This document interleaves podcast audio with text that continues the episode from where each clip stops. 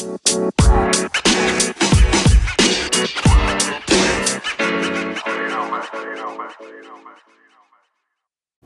on this day after Christmas, or at least sometime after Christmas, if you are watching this, right, we've gotten through all of that hustle and bustle. Maybe we are still feeling the exhaustion of it. Maybe we've still got all those emotions running it, Christmas time, that whole season, right, from Thanksgiving to Christmas, can be such an emotional mixed bag of things. Whether we are on top of the mountain feeling the Christmas spirit of joy, or we are in the throes of grief, or maybe we just kind of feel eh, meh this season.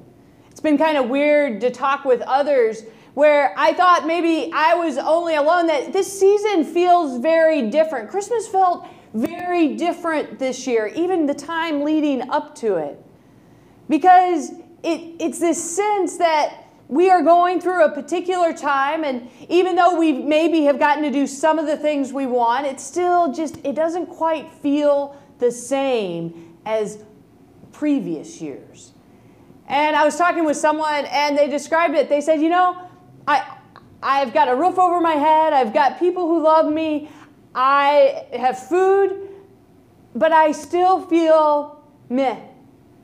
And to think about that, right? That meh feeling.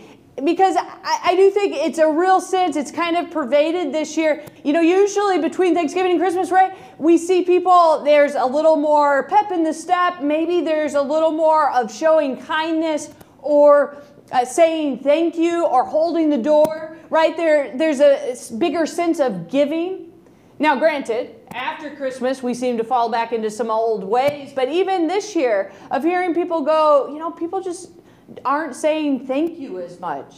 We seem to be really struggling kind of in our everyday lives. Although if we start to like get down to the the nitty-gritty of things, we can find particular blessings and things but still, it's this overarching feeling. And the writer, and he's a great organizational psychologist, Adam Grant, he actually wrote about this earlier in the year of saying this feeling is actually a feeling of languishing, which is a sense of joyless, of being aimless. And it also takes on when we feel like we are stagnant I, I love this is so interesting. A feeling of emptiness, stagnation, and being uninspired. He actually gave a TED talk. Not only did he write about it, but he also gave a TED talk called How to Stop Languishing and Start Finding the Flow. And so to even think about that, of going, man, is that been my reaction? What has been our reaction to this season? And my guess is we've been all over the place with it. That maybe we have found those small moments. Maybe we've struggled to do that. Maybe we have felt that languishing or aimless stagnation. Maybe we haven't been inspired. And so to think about those reactions, and yet there's this whole thing that we are celebrating of Jesus coming into the world that is supposed to be this light, this love, this hope, peace, joy, all of it, right? All of it embodied in this child that we have just celebrated on Christmas that is supposed to propel us forward and give us new direction, is supposed to give us a little bit of pep in the step and how do we get through and how do we maneuver. And so it really brings into question right?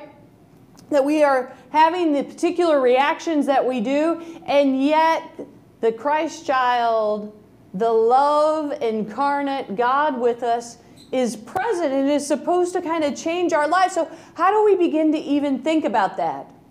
Back in the fall, I actually did a series on what does Jesus change. And so I decided, you know what? Why not give this Sunday why not give this day, this little bit of time we've got together, why not give it to something else that Jesus changes? But really, like, how does that begin to work? How does that begin to work, even though we've just celebrated, supposedly, but maybe we just didn't feel that whole celebration?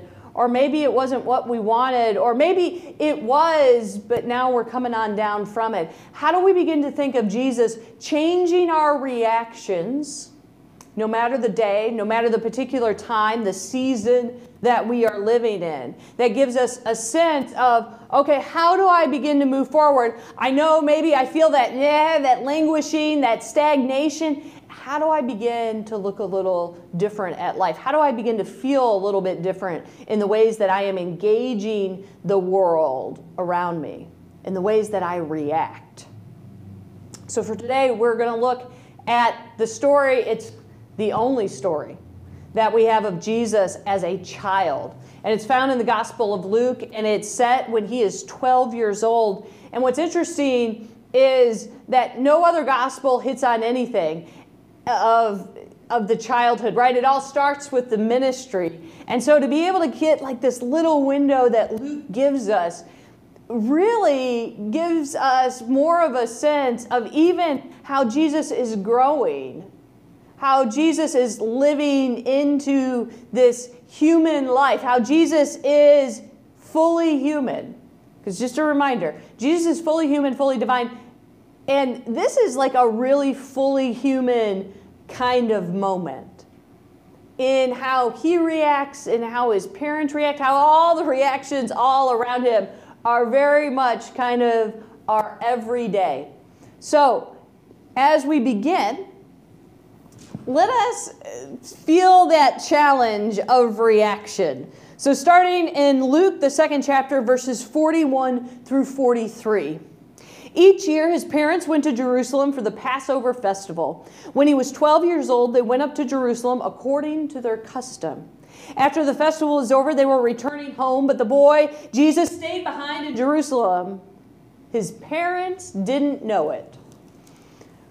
You know, I, I imagine like this whole moment, right? This whole moment where Mary and Joseph, they're like, okay, I think he's old enough to go with us. I think he's old enough to go find and be in this celebration, this great time with one another. Because the Passover festival, big, massive festival, yes, it can be practiced in anyone's home, but this is a sense of being able to come to Jerusalem, come together with people from all over the region to celebrate the Exodus story, the coming out of Egypt, the, the people being able to leave Pharaoh behind and go into the promised land.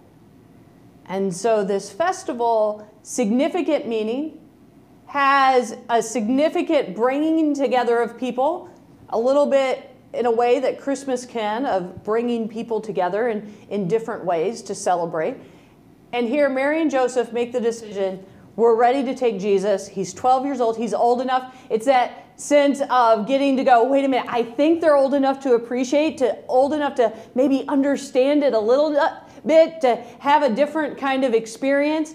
And so they take them, they celebrate, right? They're there for like a week, and they start to return home. And they're going back, and they don't realize that Jesus isn't with them. They think, you know, he's with the crowd, he's with some family. And we can feel, right, the stories start to build. In fact, maybe we even start to have our own reactions, right? Of going, oh, this is not going to be good, uh, like, or feeling that anxiety or fear well up. And maybe we've been even in the position where we lost sight of a kid for a bit, or we are a kid and lost sight of the adult for, for some time. I remember as a child, there was, I, we, I was in a store and I thought it would be fun to hide in the middle of the clothes rack. And so I do, and then I peek out to see where my mother is, and my mother is not there. And I can feel the fear and the oh no, and you know, the tears start to burn. And then I find her, and there is relief. But we can begin to imagine the reactions. And how often have we done that? right? Where we begin to get that sense of, oh no, what's about to happen? What could happen? What did happen? I don't know, right? We can begin to feel those reactions well up within us. Continuing on in Luke to 44 through 46. Supposing that he was among their band of travelers, they journeyed on for a full day while looking for him among their family and friends. When they didn't find Jesus, they returned to Jerusalem to look for him. After three days, they found him in the temple. He was sitting among the teachers, listening to them and putting questions to them. Now, think about that for a moment. Three days. Not only did they go a full day's journey away from Jerusalem, but then, even once they get back, and maybe getting back, they, they went a little quicker than a full day's journey. Maybe it didn't quite take that long, but we're talking about a four to five day time period where they don't know where he is and they are searching Jerusalem, which, in today's terms of how big that is, in our world, that's not as big as one of our major cities of the world, but it's still large to them. And they can't find him. And I think about that of going over, right? Going over when I find him, right? It could either be um, it's devastating and we're, we're thinking about the worst thing possible, which is just awful, and that puts us in one way. And then there's the when I find him and get a hold of him, he is going to hear, right? We start to plan out what our reaction will be. And to think about how often we do that in situations. Maybe it's before we can get a chance to talk with somebody. Maybe we feel like an event is about to happen, and so, or something does happen, and we have to respond. And so we go over and over in our minds what we are going to say, whether that ends up what we say or not.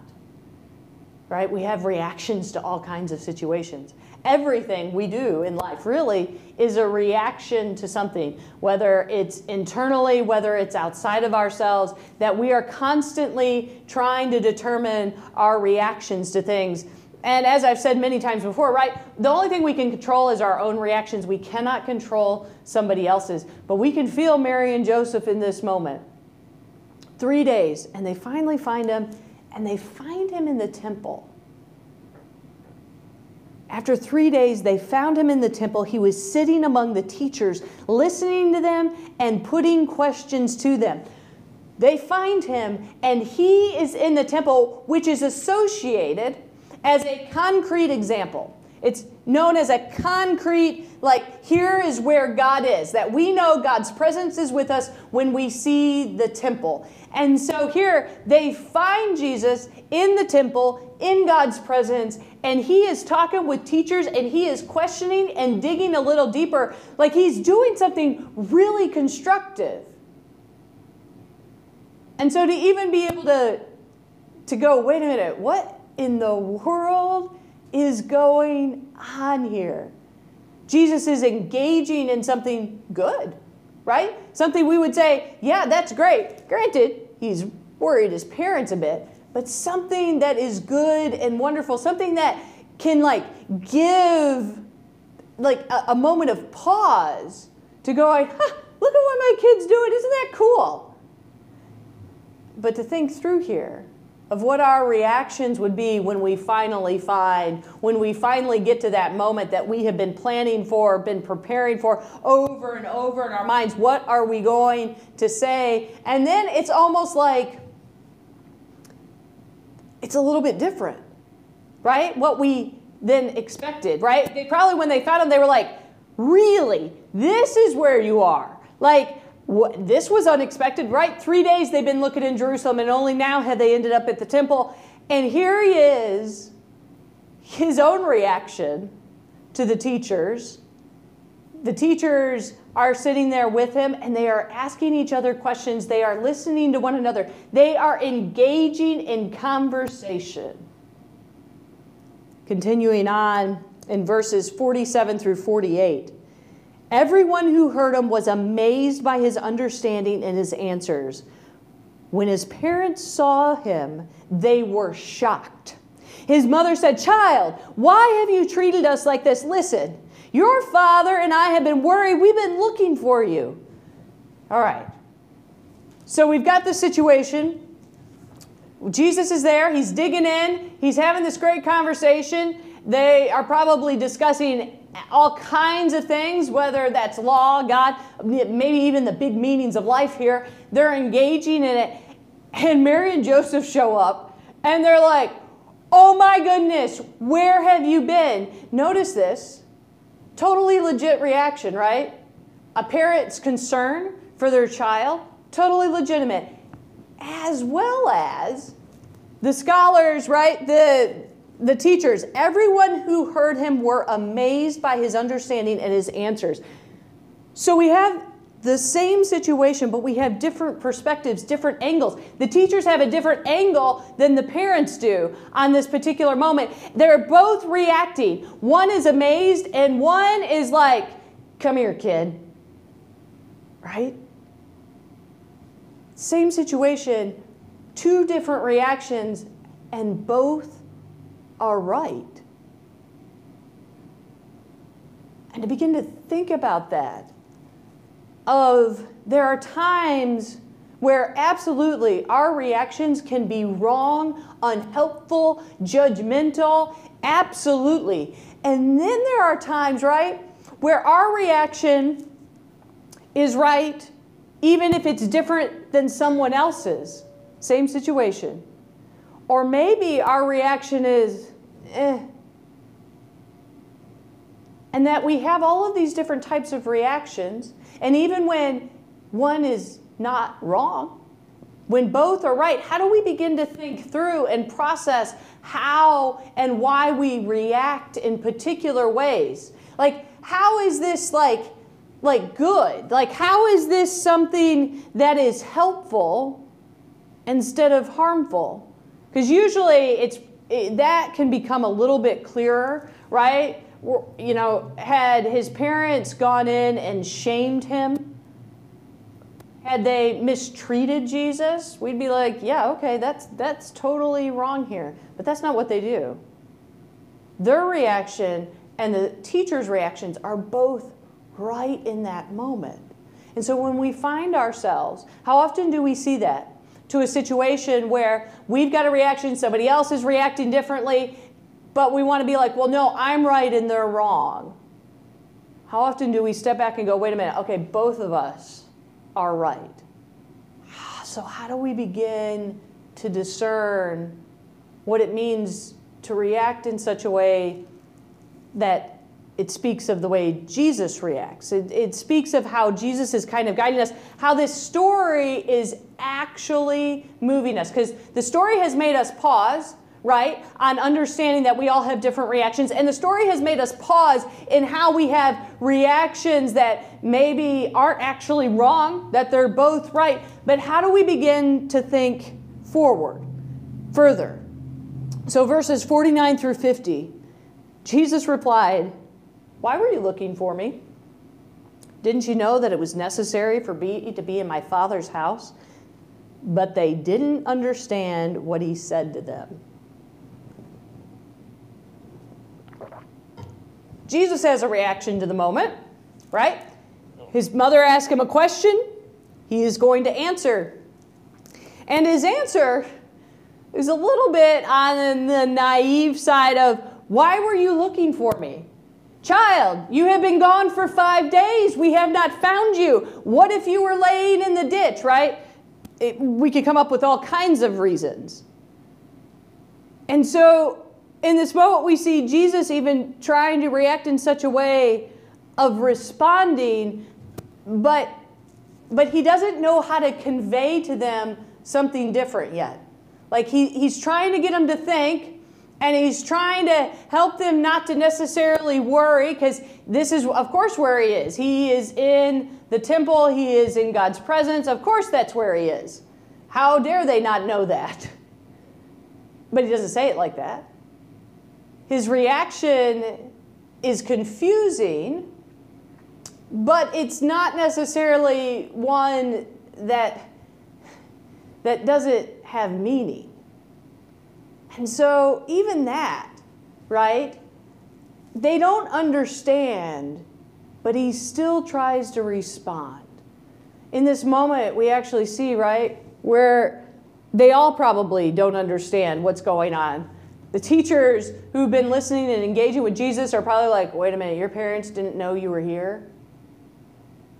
Mary and Joseph are like, I'm not quite sure why you responded that way to this. Jesus is like, I'm not sure why you're upset with me. And to think about that, how many times do we have reactions to something where it is because of a misunderstanding or because we have a different perspective on the situation or because we don't pause long enough to go, wait a minute, I need to hear more of this. I need to ask a few more questions. I need to dig into. How often do we have reactions that maybe would be different if we gained a little bit more knowledge, a little bit more information, a little bit more about the circumstances surrounding, a little bit more about process and the ways of thinking and, and why certain things are kind of happening now in certain ways. What if we stopped and asked more questions? Because Jesus was asking more questions. So even this 12 year old is getting, wait a minute, we got to get down to this. We, we got to ask more questions. We got to get to a deeper understanding because we're all having different reactions for a reason. Finishing up in verses 51 through 52. Jesus went down to Nazareth with them and was obedient to them. His mother cherished every word in her heart. Jesus matured in wisdom and in years and in favor with God and with the people. We also have to understand right here Jesus Jesus doesn't keep fighting with them or doesn't start fighting with them. Like, how dare you, or anything like that, right? Instead, Jesus went down to Nazareth with them and was obedient to them. So Jesus going, okay, maybe this wasn't, you know, based upon everybody's reaction to the situation, maybe I didn't take the best course. Maybe I should have said, hey, I'm going to stay back in Jerusalem. We should have had a conversation about this because now he is going to go down with them and was obedient to them. He's not going to disappear on them like that again. And so we even see how Jesus is changing, of how his reaction to the world around him. Yes, there's probably still that curiosity. There's still that want for knowledge. There's wanting to ask questions and wanting to engage in deep conversations. But now he may go about it a little bit differently so as not to worry his parents. But then it says, his mother cherished every word in her heart. So even Mary's reaction, right? At first she's she's worried, she's concerned, she why, why have you done this? What, what's going on here?